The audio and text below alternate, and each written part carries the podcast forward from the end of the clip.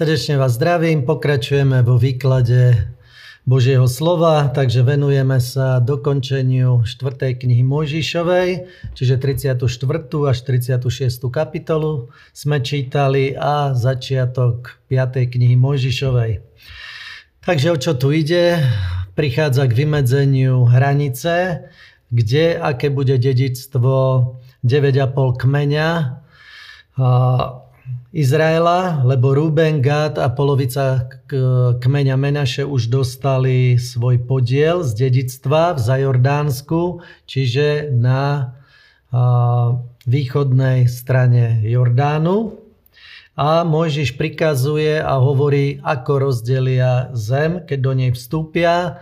Takže ju rozdeli kniaz Eleazar, Jozua, Losom a takisto, že budú pričlenené hlavy za každý kmeň, ktorým treba určiť zem a takto losom určia ich miesto. Takže toto prebieha v tejto 34. kapitole. Ako to bude, tam je rozdelenie, každý kmeň, kde dostane svoje miesto, je tam vymedzená celá zem, sever, juh, čo im bude patriť čiže ktorú zem zaujmu. A ideme do 35. kapitoly, tam je najdôležitejšia pasáž z toho, čo sme teraz čítali. A hovorí tu Mojžiš, že leviti, ktorí nedostali podiel územia v Izraeli, lebo Jozef má dva kmene, čiže Menaše a Efraim dostali podiel čiže dva podiely a Lévy nedostal nič. A Léviti, keďže sú kňazi, tak dostali podiel v každom kmeni, dostali konkrétne mesta a mali im vyčleniť 48 miest, kde budú bývať aj s pozemkom, ktorý oni potrebujú na svoju zeleninu, čiže vo veľmi blízkom okolí mesta. Toto je všetko pekne určené.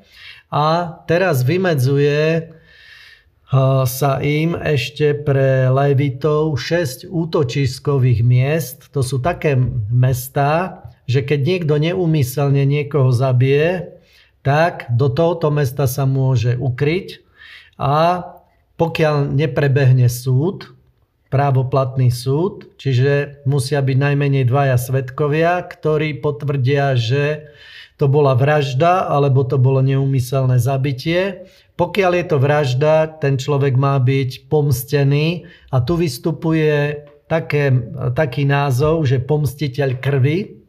Pomstiteľ krvi, to bol zákon v Izraeli, že keď bola preliata krv násilne, tak bol pomstiteľ krvi, to bol blízky príbuzný, ktorý mal právo a povinnosť zabiť vraha, aby bolo odstránené zlo z Izraela. Vtedy sa nevyháňali démoni, nedalo sa nijak ináč vysporiadať s eh, hriechom, tak eh, boli tresty, ktoré bolo treba vykonať a tým mala byť očistená zem. A tieto útočiskové mesta mali ten význam, boli rozmiestnené tri na pravej strane Jordánu, tri na ľavej strane Jordánu v takom rozsahu, aby kdekoľvek sa prihodilo niekomu niečo, že neumyselne niekoho zabil, tak mal prísť do tohoto mesta, potom mal prebehnúť súd a na základe toho súdu bolo rozhodnuté, či je vrahom, alebo či zabil neumyselne. Keď zabil neumyselne, tak v tomto meste mohol bývať, dokiaľ nezomrel veľkňaz. Keď zomrel veľkňaz na budúci rok, tak po tom roku sa mohol vrátiť naspäť do svojho mesta, nikto mu nesmel ublížiť. Keď celý jeho život, tak musel byť v tomto útočištnom meste. Takže tieto útočiskové mesta sa skladali z kňazov, boli tam kňazi, a boli tam vrahovia. Lepšie povedané, tí, čo neumyselne niekoho zabili. Takže keď niekto zabil niekoho úmyselne, tak bol potrestaný smrťou.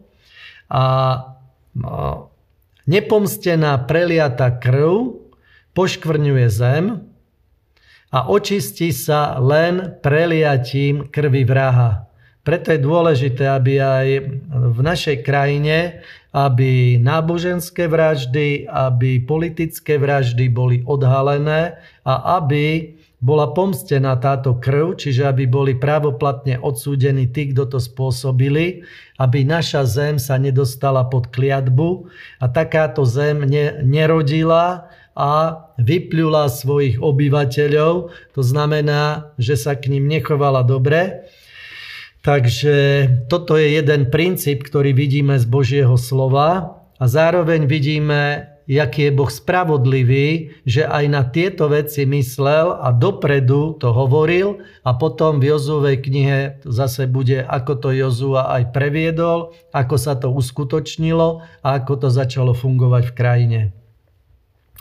36. kapitola hovorí o dcerách, ktoré dostali podiel v dedičstve, keďže nemali bratov, tak dostali podiel zeme a bol tam spor, ako to s nimi bude, aby neprišli o dedičstvo a prišli k jednoduchému záveru, že sa nesmeli vydať do mimo svoj kmeň pre zachovanie dedičstva. Takže aj my máme dedičstvo, Izrael mal dedičstvo zem.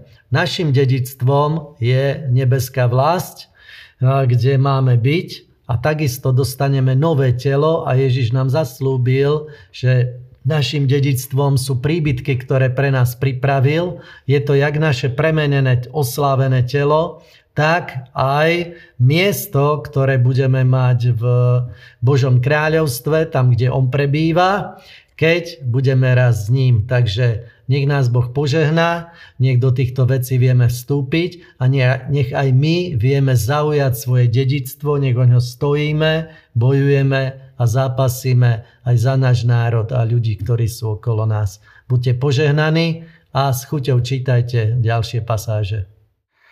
Tešíme sa, že ste si vypočuli ďalšiu časť Biblie za rok. Sledujte nás na našich sociálnych sieťach a počúvajte nás na našich podcastoch.